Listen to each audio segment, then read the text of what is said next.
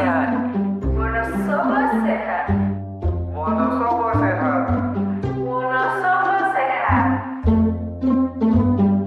Podcast. Wonosobo sehat.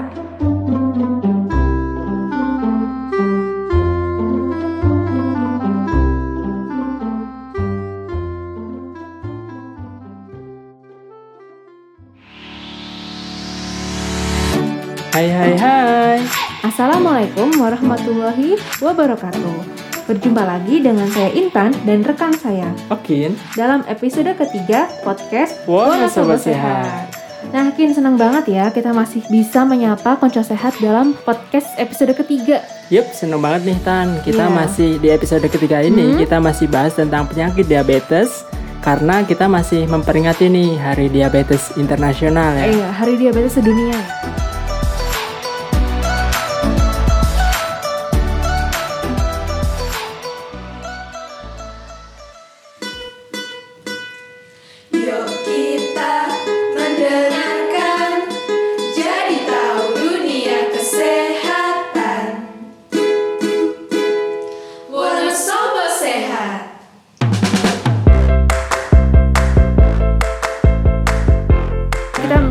Melanjutkan diskusi kita yang kemarin ya, Kin ya. Hmm, Dan tentunya dengan narasumber kita yang kece dan masih kece. masih kece. Kita sambut ya, Dokter Intan. Hai. Ya, halo Dokter Intan. Kita kembali lagi di Kita kembali podcast lagi. episode ketiga kali ini ya, dan masih dengan tema yang sama ya tentang Ya, penyakit masih diabetes. Penyakit diabetes Oke. atau Gitu. penyakit gula ya. Mm-mm. Iya. Mungkin kita bisa langsung aja ya, Kin ya. Hmm, Kita boleh, tanya-tanya boleh. nih Dokter Intan, kayaknya Iya. udah nggak sabar untuk ditanya nih. Nah, Dok, kemarin itu kalau konco sehat pada ingat ya, kita sudah membahas apa itu pengertian dari penyakit diabetes, Hmm, terus faktor-faktor risiko dari diabetes, terus klasifikasi atau pembagian penyakit diabetes dan juga gejala dari penyakit diabetes. Itu Iya. pasti konco sehat sudah pada paham semuanya kan ya? Iya pastinya. Heeh. Nah, tapi nih dok, katanya sih kalau yang aku baca penyakit diabetes itu kalau di dunia ya di internasional tuh udah banyak banget ya angkanya Hmm, ya. iya, Eh, iya. Tapi kalau di Indonesia sendiri nih, kalau di Indonesia apakah juga tinggi juga angkanya?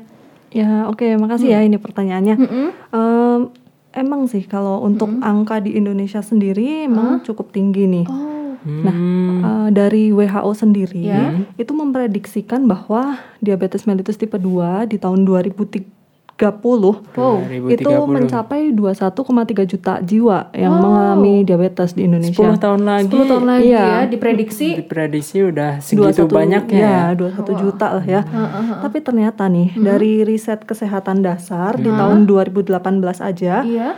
Ternyata udah 20,4 juta orang gitu. Wah, nggak sampai menunggu, nggak perlu menunggu belum sampai menunggu umur. sampai 20.030 ya. Udah Di tahun 2018 sebenarnya aja sudah angkanya sudah melampaui. ya? 20,4 juta Oh, sudah orang melampaui. atau 8,5 persen dari penduduk Indonesia yang usianya 15 tahun ke atas Oh gitu. my god, jadi dari usia 15 ternyata sudah ada yang kena diabetes ya. Berarti perkembangannya sangat signifikan ya, ya sangat angkanya cepat naiknya ya. peningkatannya gitu ya. Mungkin kalau misalnya kita mau bandingin ya sama riset kesehatan dasar yang sebelumnya, Iya ya. di tahun 2013 itu kita prevalensi eh, eh, atau jumlahnya itu Hah? 6,9 persen Oh. gitu. 6,9. Se- sedangkan sekarang yang 2018 itu 8,5 persen. Jadi emang udah kelihatan ya kenaikannya ya. Iya iya iya. kelihatan. Dalam lima tahun aja udah naik sekali ya. segitu Ah, gitu. Kebayang 10 tahun lagi yakin? Hmm, lima tahun aja udah naik gitu Eh, ya. Laju pertumbuhannya terus naik Terus tuh 10 naik, tahun ke depan bakal sebanyak apa ya? Wah, ternyata banyak juga ya.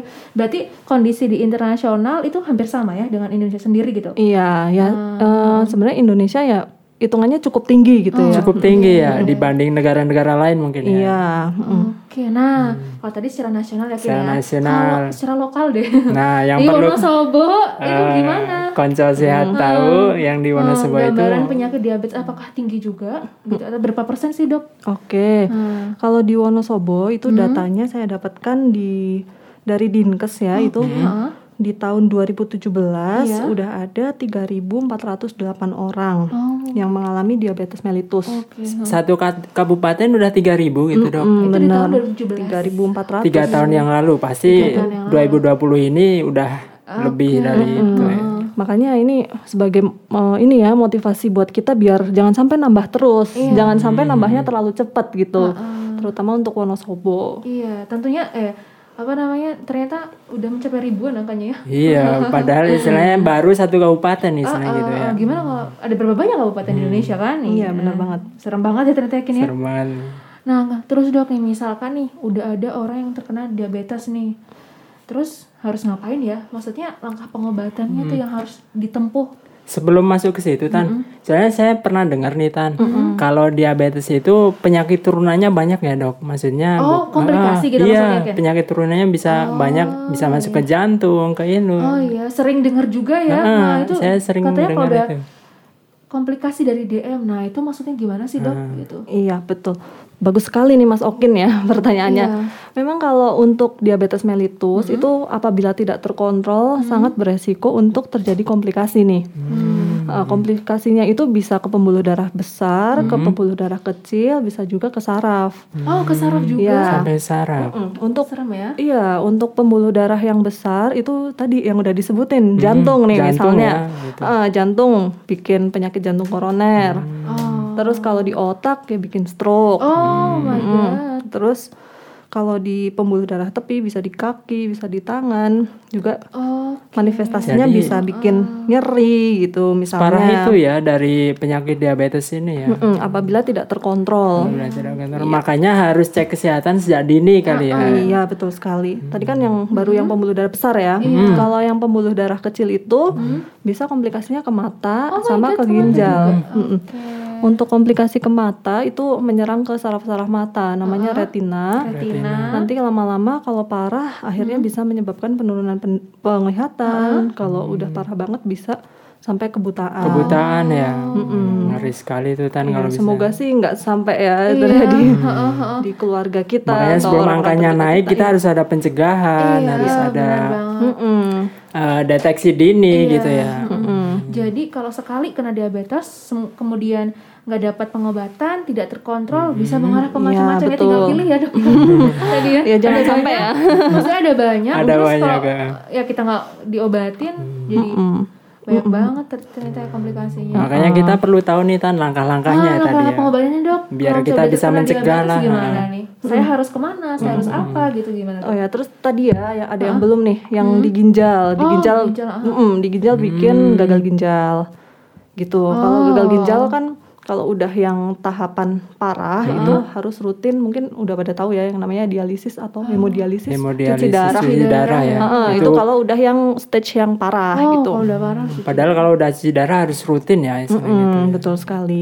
Tadi saraf, mata, Jantung. ke jantung. Terus di kaki bisa ya. Heeh, terus yang sering orang kerasa kalau di saraf-saraf di kaki itu baal-baal sama nyeri yang kayak bisa ngerasa seperti panas, bisa seperti tertusuk-tusuk, bisa juga kesemutan gitu. Oh, waduh, kesemutan. Eh, nah, terus tadi dok lanjut ya. Kalau misalnya udah terkena diabetes gitu, pengobatannya gimana ya dok ya? Iya, Iya. pengobatan tentunya. Mm-mm, penting banget ya sebenarnya untuk diabetes sendiri ini tujuannya adalah biar terkontrol gitu ya. Jadi tetap harus ditanamkan di di dalam pikiran kita kalau kita nggak mikir ini harus sembuh dalam kurun waktu lima tahun apa 10 tahun gitu enggak. Tapi kita harus me- membuat biar gula darah kita itu terkontrol Terkon- seumur hidup gitu. Jadi jangan bosan-bosan untuk berobat saat kita udah kena diabetes. diabetes. ya. Heeh, terus eh, pengobatannya apa aja gitu ya? Iya, iya. Sebenarnya yang paling penting itu yang pertama adalah eh, pola hidup yang sehat. Hmm. Gitu, pola hidup yang sehat dimulai dari aktivitas fisik. Nah, Olahraga ya, Dok. ya betul banget. Olahraganya itu mm, kalau yang direkomendasikan adalah intensitas sedang. Nanti mungkin dijelaskan lebih lanjut gitu ya. Intensitas sedang itu apa? Nah, untuk durasinya yaitu 30 sampai 45 menit per harinya. Per hari. Heeh, nanti dalam satu minggu ditotalin 150 menit. Nah dalam satu minggu itu eh, teman-teman konco Konco sehat, ya bisa melakukan 3 sampai lima kali. Pokoknya dengan durasi 30 sampai 45 menit, 3 sampai 5 kali seminggu, nanti ditotalin dalam seminggu 150 menit. 150 menit Minimal seminggu. ya. Oh, Oh, Minimal ya. Minimal segitu biar tetap sehat terus ya. Terus untuk intensitas sedang mungkin nice to know aja ya biar Ah, iya. tahu Iya. itu ngukurnya gimana. Ngukurnya adalah kita harus tahu denyut jantung maksimal kita. Hmm. Nah, caranya adalah dengan mengurangi angka 220 kurangi usia kita. Misalnya Mbak Intan misalnya usianya 20 tahun misalnya, Mbak. Aduh. Misalnya. Biar gampang aja. kan 220 kurangi 20 ya 200 gitu ya. Ah, Nah, untuk 200. intensitas sedang itu targetnya denyut jantungnya 50% sampai 70% dari tadi 200. Oke. Jadi ya bisa dihitung 100 sampai 140 gitu. Sampai Nanti 140. Ah, ah, nanti bisa diukur aja, Oh. dipegang nadinya gitu ya. Ah, Kalau misalnya pengen tahu ya bisa tanya ke teman-temannya yang orang kesehatan atau Hmm. waktu periksa bisa tanya ke perawat atau ke dokter gitu boleh. Mm-mm. Terus eh, untuk orang-orang yang awalnya sedenter gitu kan kayaknya nggak mungkin gitu ya kalau misalnya langsung intensitas sedang gitu. Itu boleh kalau misalnya mau durasi pelan-pelan dulu berapa menit, 15 menit nggak masalah. Nanti ditingkatkan perlahan-lahan. Perlahan-lahan ya. Heeh, jangan sampai sekali intensitas sedang terus males nih terus berhenti olahraga gitu. Jangan sampai kayak gitu. Harus istiqomah ya olahraga juga ya. Yang penting konsisten gak sih? Konsisten. Iya betul. Kalau sekali tapi berhenti itu juga Iya, jangan sampai. jangan sampai kayak gitu. Makanya ya. pelan pelan-pelan tapi pasti ya. Iya, kalau Pasti. dia pelan aja pasti daripada eh, udah tercapai abis itu nggak pernah lagi berhenti itu sayang banget ya. Slow but sure. Eh, Yes. slowly but sure, iya, Terus benar. contohnya nih, Mhm. contohnya ya yang gampang-gampang aja ya. Iya. Jalan cepat, Oh, jogging, Jogging. renang. Ya Wonosobo kan kalau sekarang sih enggak ya karena Covid ya. karena covid Heeh. renang, terus sepeda Oh, gitu ya. sepeda. Sepeda. Itu salah sa- eh, beberapa contohnya gitu yang mudah dilakukan mudah oleh kita. Iya. Mm-mm. Terus eh, selain aktivitas fisik, kita perlu memperhatikan diet kita. oh diet gimana nih dok? Untuk diet itu Hah? memang eh, mungkin Mbak Intan sebagai ahli gizi gitu sangat paham gitu ya kalau untuk diet itu sebenarnya masing-masing orang kebutuhannya berbeda gitu jumlah kalorinya Iya. dan perlu dihu- dihitung berdasarkan berat badan idealnya berapa, tinggi badannya berapa, jenis kelaminnya perempuan apa laki-laki, sekali. terus usianya berapa, sama aktivitasnya gimana gitu. Nanti Ah, iya. itu perlu lebih mendetail gitu ya Oh, untuk iya. kebutuhannya berapa kalori per harinya. Iya. Terus eh, kalau yang bisa dihindari itu Hah? yang tinggi kalori gitu, misalnya iya. eh, minuman-minuman yang manis gitu kan. Kalau kita minum nggak bikin kenyang, terus akhirnya malah gulanya yang nambah banyak Gulanya gitu kan. banyak, benar, eh, benar. Benar banget. malah bikin ketagihan juga loh dok minuman manis itu Iya ya, karena enak ya. Mm-mm. apalagi saya dengar soda itu gulanya tinggi sekali ya Iya dok betul sekali. Dan kita nggak kerasa gitu. Iya. Tiba-tiba udah habis botol aja gitu kan. Itu ada beberapa sendok gula kalau misalnya kita konversikan ke sendok ya. Mm-mm. Terus yang perlu diperhatikan juga komposisinya gitu. Komposisinya karbohidrat itu terus proteinnya, lemaknya sama seratnya juga harus diperhatikan gitu ya. Oke deh. Oke, Lengkap itu ya. eh, Itu itu tadi informasi buat konco sehat yang mungkin ya tadi ada yang terkena atau mungkin saudara-saudaranya pengobatannya seperti itu ya. itu baru yang ak- pola hidupnya Dari gitu. pola hidup Dari ya. pola hidupnya. Heeh. Heeh.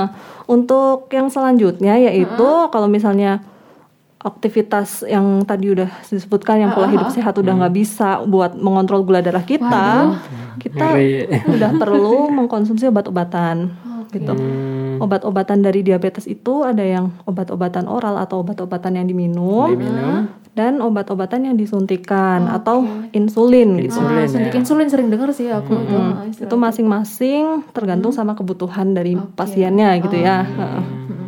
gitu terus eh, selain obat-obatan perlu juga dilihat nih selain diabetes dia mempunyai penyakit apa lagi sih gitu. Oh, penyakit penyerta gitu maksudnya. Penyerta ya. bener apakah dia ada hipertensi apa kolesterol atau ada kegendutan obesitas. Obesitas ya. terus apakah dia keluarganya ada yang ngerokok gitu. Oh, iya, karena iya, iya. Semakin banyak penyakit penyertanya, maka semakin mudah komplikasi itu terjadi. Wah. meningkatkan resiko terjadi komplikasi ya. Iya, betul Dan banget. tentunya pengobatannya jadi lebih kompleks ya dok ya. Iya, lebih kalau rumit, udah- Iya, rumit lagi nggak Rumit sih? lagi, Heeh. ya. Nah, kalau udah terjadi komplikasi, Heeh, mm-mm. lebih rumit lagi benar-benar. Diabetesnya aja udah ngeri, ada penyakit penyertanya lagi kan, tambah ngeri. Oke, nah selama jadi dokter nih, dok, berkarir jadi dokter, entah waktu koas apa sekarang waktu bekerja, pernah nggak sih menemukan pasien diabetes gitu? Dapat pasien diabetes? Pernah nggak? Iya. Eh, kalau sekarang kan saya di puskesmas ya. Memang pasien diabetes itu cukup banyak ya. Oh, cukup banget ternyata ya. Kalau menemukan atau enggak pasti menemukan di setiap puskesmas di mana aja sama aja gitu. Dan kalau untuk di koas mungkin kan di rumah sakit ya udah ya. Dan itu memang eh, komplikasi pasien dengan komplikasi diabetes itu ada gitu ya. Jadi jadi iya, ya iya.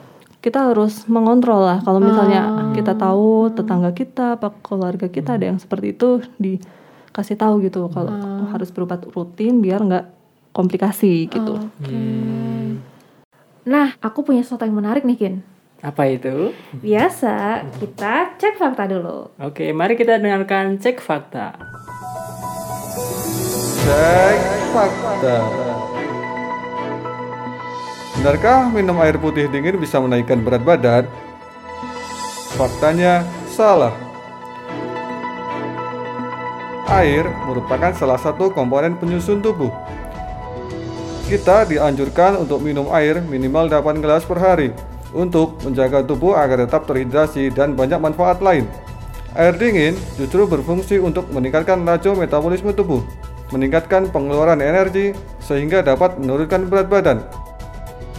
Selain itu, air juga merupakan penahan nafsu makan yang alami. Air juga tidak mengandung kalori. Air hangat dan air dingin juga berperan dalam menurunkan berat badan, tetapi tidak membakar kalori. Jika sobat berfokus untuk menurunkan berat badan atau membakar kalori, sobat dianjurkan untuk memiliki dan menjaga pola makan dengan baik, serta diikuti dengan tidur yang cukup dan aktivitas fisik.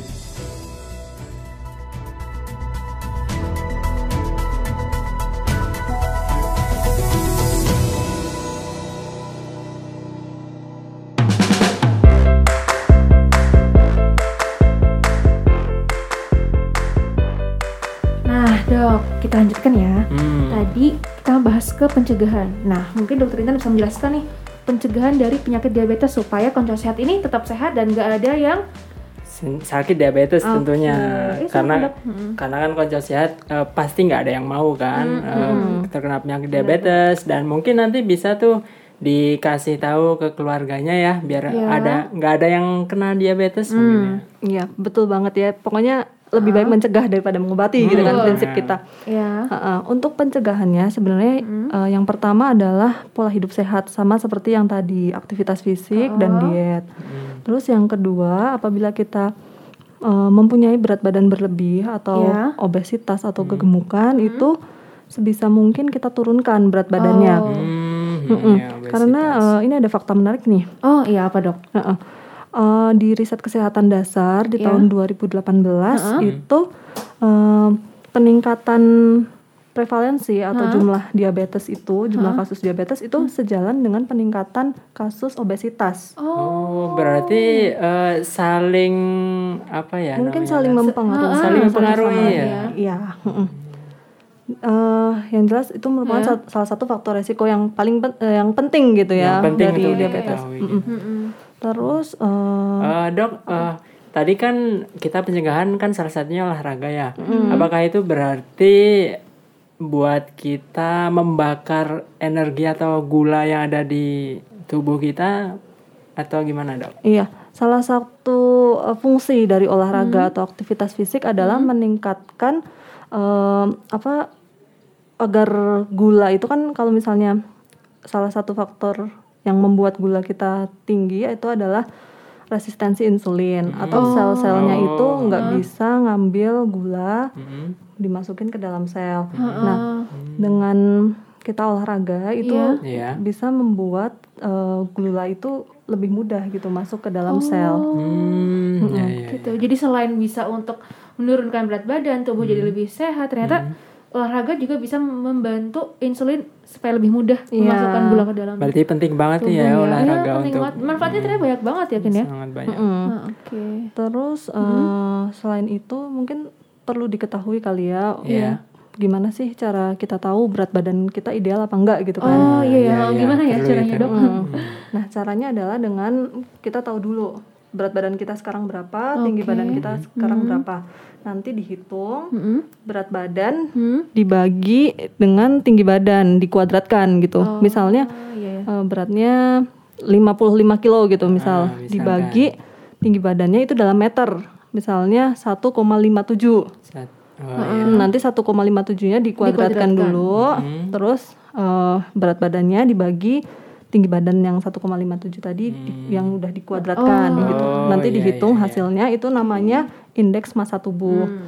Nah, kalau berdasarkan klasifikasi nasional itu indeks massa tubuh yang dikatakan gendut Hmm. itu adalah eh, 25 ke atas. Oh 25 ke atas. 25 ke atas. Ini jadi ya? warning ya buat konco sehat ya. Mm-mm. Sedangkan kalau berdasarkan WHO itu eh, overweight itu 23 ke atas sudah disebut dengan overweight. Oh. Jadi kalau 23. mm, jadi kalau mau lebih hati-hati ya kita berpedoman ke WHO gitu ya. Yang 23 itu. Oke. Nah, terus eh, paling yang paling penting adalah mempertahankan agar berat badan kita ideal. Nah, itu penting itu banget. Tentunya. Oke deh, lengkap ya. Hmm, nah, lumayan ini kan udah dikasih tips pencegahan dari dokter Intan, teman- teman-teman nih konco sehat. Ya, jangan cuma didengerin ya, diterapkan Tapi ya juga eh, gitu. diusahakan untuk mencegah Iya, lah. pelan-pelan tapi pasti. Sebelum terjadi, Iya, jangan sampai Iya, betul. kan konco sehat. Oke, nah dok, kalau terakhir nih ya, Mm-mm. kalau untuk deteksi dini eh, apa tuh diabetes gimana ya? Apalagi misalkan orang awam gitu ya, Nah, iya iya. yang nggak ngerti medis, Mm-mm. terus untuk kayak biar dia sadar ini kayaknya diabetes deh, itu gimana dok? Mm-mm. Untuk deteksi dini itu kan penting banget ya biar kita Iya. kalau misalnya udah tinggi langsung menjalankan uh, pengobatan gitu kan. Iya, benar-benar. Iya. Nah, em, dari rekomendasi itu Hmm. untuk usia di atas 45 tahun Hmm. itu uh, walaupun nggak ada gejala sama sekali itu harus minimal pertama kali cek gula. Cek gula. Kalau sudah berusia 45 tahun 45 ke tahun ke Oke. atas. Seperti yang tadi disebutkan ya, cek Iya, gula di bisa di puskesmas, bisa di klinik, vaskes mana pun. di laboratorium. laboratorium gitu ya. Hmm, Secara mandiri Iya. boleh cek aja. Terus yang kedua eh, pada kelompok yang dengan berat badan berlebih atau indeks massa tubuh yang udah kita hitung tadi lebih dari 25 ya. Lebih dari 25 itu ya. kalau yang nasional kan. Tapi Nasional. kita tetap hati-hati dengan indeks massa tubuh yang lebih dari 23. Oh, yang standar WHO ya, Dok ya. Mm-mm. Itu eh, apabila disertai dengan salah satu eh, faktor resiko lain, Iya. yaitu yang pertama nih eh, apa aktivitas fisik yang kurang, terus ada keturunan, ada riwayat melahirkan dengan berat badan bayinya lebih dari 4 kg, terus riwayat gula sakit gula pada saat eh, hamil atau diabetes mellitus gestasional tadi, terus ada eh, penyakit penyerta seperti hipertensi, terus cek kolesterol yang namanya HDL itu kurang dari 35 ini mungkin ya boleh lah kalau misalnya sambil cek juga nggak apa-apa gitu. Terus trigli- triglycerid yang lebih dari 250. Terus ada wanita yang tadi dengan sindroma polikistik ovarium tadi. Ya. Terus ada prediabetes, ada obesitas, terus ada riwayat penyakit jantung itu eh, harus cek gitu. Jadi eh, yang I- IMT lebih dari 23 tadi ditambah dengan salah satu yang tadi udah saya sebutkan tadi. Oh iya iya, faktor resiko tadi itu ya. Heeh, itu harus cek. Harus lebih aware ya gitu. Iya. Nah nanti kalau misalnya hasilnya normal, Iya. perlu dilakukan cek ulang setiap tiga tahun. Oh, setiap tiga Setiap tiga tahun. Heeh, tapi kalau hasilnya prediabetes Oh, wow. itu diulang tiap satu tahun. Tiap satu tahun ya. Iya. Untuk melihat perkembangannya kali ya. Ya betul. Apakah nanti eh, berkembang dari prediabetes menjadi diabetes atau tidak gitu. Hmm, iya iya. iya. Tapi mungkin Mbak Intan sama Mas Okin udah tahu belum ya yang tentang prediabetes gitu? Oh ternyata ada lagi Karena saya belum Diabetes. tahu. Ah. Itu apa ya dok ya? Tadi diabetes dibagi empat. Sekarang ada prediabetes. Nah itu Prediabetes. itu apa dok? Mungkin coach saya juga pengen tahu ya. Hmm. Iya. Jadi kan tadi kita eh, dalam mendiagnosis orang itu terkena gula apa enggak kan perlu dilakukan cek laboratorium ya. Iya. Nah, untuk cek laboratorium dikatakan bahwa seseorang mengalami diabetes itu ada beberapa cara gitu. Yang pertama kita bisa cek gula darah puasa. Gula darah puasa itu eh, adalah cek gula darah pada saat kita nggak makan selama 8 jam. Cuma boleh minum air putih gitu ya, karena kan air, air putih nggak berkalori gitu ya. Nah, nanti apabila hasilnya lebih dari sama dengan 126 mg per desiliter, itu dikatakan diabetes mellitus. Itu itu yang pertama ya, Iya. yang dari gula darah puasa. Nah, yang kedua itu dari gula darah sewaktu, yang nggak nggak perlu mikir gitu, mau puasa berapa jam, mau makan, iya. pokoknya nggak tergantung sama makan kita terakhir jam berapa gitu ya. Oh iya iya. Itu lebih dari sama dengan 200 itu dikatakan diabetes. Nah, tapi harus disertai dengan gejala klasik tadi yang tiga, yang cepat haus, jadi sering pipis, pengen makan, terus penurunan berat badan gitu kan. Badan. Heeh, terus ada juga pemeriksaan yang namanya tes toleransi glukosa oral. Itu nanti mungkin kalau di lab eh, ada gitu lah ya pemeriksaannya. Nah, itu nanti hasilnya apabila lebih dari dua sama dengan 200 juga disebut dengan eh, diabetes. Lebih dari Sama dengan 200. Sama Sama, dengan kayak 200. yang GDS tadi, gula darah sewaktu cuma kalau ini nggak pakai gejala klasik juga udah di- udah, udah bisa dibilang gitu ya. Nah, terus eh, kan ini kan disebut dengan diabetes nih. Nah, ya kan? Terus eh, emang normalnya berapa sih harusnya gitu kan? Iya. Iya, Biar itu nggak yang dikatakan penting. diabetes. Gitu. Nah, normalnya Nah, berapa dok? normalnya adalah gula darah puasa itu kurang dari 100. Catat itu nih, gula darah saatnya. puasa ya, Yes, kurang ah, dari 100. GDP lah ya, GDP kurang dari 100 gula darah puasa kurang dari 100. Catat ini konco sehat. Iya. Informasi penting. Iya. Terus kalau gula darah sewaktu itu kurang dari 140. kurang dari 140. 140 ya. Terus pasti bertanya-tanya kan, yang di antaranya itu gimana? Gimana? Wong normalnya aja kurang dari 100 kok yang dibilang sakit DM kalau GDP lebih dari 126 gitu kan? Ah, Iya. Di Nah itu di antaranya yang 100 sampai 125 itu disebut prediabetes. Oh. Itu yang gula darah puasa. Kalau yang gula darah eh, setelah tes toleransi glukosa oral itu antara 140 sampai 199. Itu disebut dengan prediabetes. Prediabetes. Heeh, makanya tadi kalau misalnya kita udah cek lab hasilnya prediabetes harus cek ulang satu tahun lagi ditambah harus melakukan pola hidup yang sehat Oh iya, biar gak jadi diabetes ya, Iya, biar gak mengarah ke diabetes. sampai. Heeh. Heeh, betul sekali gitu Jadi kalau misalkan di konco sehat cek lab terus ternyata hasilnya prediabetes, kalau konco sehat tidak menerapkan langkah-langkah pencegahan bisa mengarah ke diabetes ya. Mengarah Tapi ke kalau diabetes. sangat beresiko konco untuk sehat, berkembang heeh, jadi kalau konco diabetes sehat patuh terhadap Iya. langkah-langkah pencegahan bisa jadi normal Iya, ya. Normal betul. kembali ya. Mm, Jadi penting banget langkah pencegahan ya dan deteksi dini gitu. Nah, itu yang penting juga deteksi kan. dini kalau beresiko langsung pengobatan kalau Kalau belum sampai belum sam- biar nggak berkembang terkena. langsung Dicegah harus gitu. dicegah, Dicegah. ya jadi makanya penting banget Wah menarik nih Tan Eh, Iya. Hmm. informasi dari Dokter Intan. Oke Eh, ya. tapi ternyata kita pertemuan kita sudah memasuki akhir nih. kok udah berakhir aja sih Kin sedih banget dua episode terus kini udah di penghujung Iya. udah di bener-bener di penghujung ya Kin ya aduh ya. sudah banget Tapi yang penting konsepnya tuh udah dapat banyak ilmu nih dari Iya. Dokter Intan. Heeh, dari Ta- ahlinya langsung terkait penyakit diabetes ya. Semoga ilmunya bermanfaat ya untuk konco sehat semua. Jangan lupa langkah-langkah pencegahannya di Dijalankan. dijalankan. Saya mau cuma didengerin doang nggak diterapkan ya percuma juga ya. Ah, Gini ya. Dan sebelum eh, kita pamit, Iya. kita dengarkan dulu Mari Merangkum. Mari merangkum. Jumlah penderita diabetes di Indonesia dan Wonosobo cukup tinggi.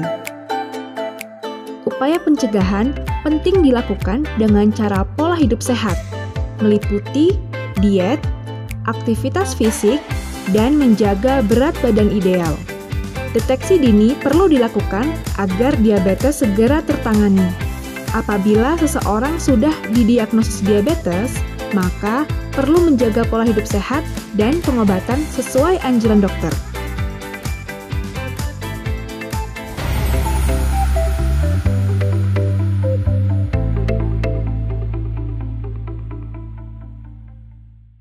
Nah, sampai di sini uh, kita kali ini. Terima kasih buat Dokter Intan yang udah menyempatkan waktunya untuk memberikan ilmunya bagi kita tentang penyakit diabetes. Dan semoga kegiatannya lancar dan sukses ya dok. Dan semoga masyarakat Wonosobo juga semakin sehat terhindar dari penyakit diabetes. Ya, eh, sama-sama nih buat Wonosobo Sehat. Terima kasih juga buat kesempatannya ya. Eh, Sama-sama bisa dong. bergabung di Sama-sama. podcast ini. Semoga eh, apa yang disampaikan bisa bermanfaat buat konco sehat, amin, bisa Amin, Pastinya. pasti, Mm, pasti amin, bermanfaat. amin, bisa tercegah dari diabetes Nah, dan kalau misalnya ada keluarga yang mengalami diabetes bisa terkontrol gula darahnya Iya. sehingga nggak sampai komplikasi gitu ya. Iya. Oke. Nah, sebelum menutup semuanya, Ya. sekarang yang pantun Intan nih. Oh, giliran aku yakin. Oke deh, boleh ya aku berpantun. Jalan-jalan ke kota Brebes bersama kawan naik metro mini. Cakep. Yuk hindari diabetes. Mari cegah sejak dini. Saya Okin. Saya Intan bersama, bersama narasumber kita. Dokter. Intan Anugraheni. Ya. Kami pamit undur diri dan terima, Terima kasih, Konco Konco Sehat. Sehat. Terima kasih konco sehat. Tetap kuat dan semangat. Terima kasih kami ucapkan. Bertemu lagi lain kesempatan. Dadah. Wonosobo Sehat.